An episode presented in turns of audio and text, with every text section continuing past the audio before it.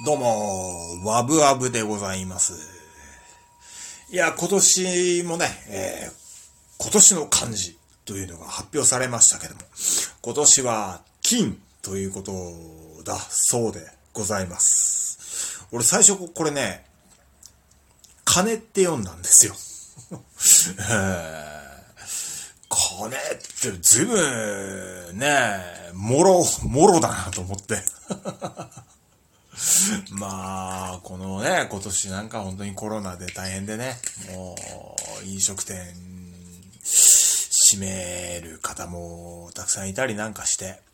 まあ非常に金銭面で苦労されてる方もたくさんいるということでの金なのかなと思ったら、どうもそうじゃないと。これは金なんだと。なぜかといったら、今年はオリンピックがあって、オリンピックといえば、まあ、日本もね、確かに金メダルたくさん取りました。そして、大谷翔平選手とか、あるいは将棋の藤井聡太さんとかがね、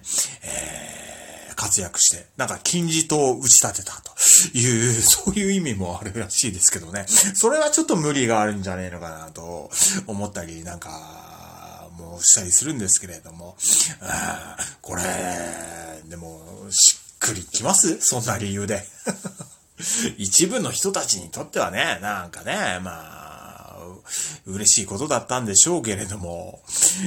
我々一般の生活者からしてみたら、今年が金って言われても全然ね、しっくりこないというかね、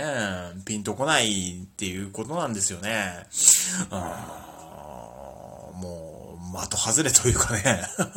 そもそもこの今年の漢字って何のためにやってんのこれ。誰がやってんの？誰がこれを注目してんの？まあ、俺注目してんのか一応。こうやって話題に上げてるぐらいなんだから。でもね、一年の出来事を漢字一文字で表すっていうのは、そもそも無理あんじゃねえのと思いますけどね。そんな単純な人生みんな送ってないわ。うん、逆に、だったらね、逆にもう、その年の締めくくりに今年の漢字っていうのを発表するんじゃなくて、その年の初めに、年が明けた瞬間に、今年の漢字はこれですって発表して、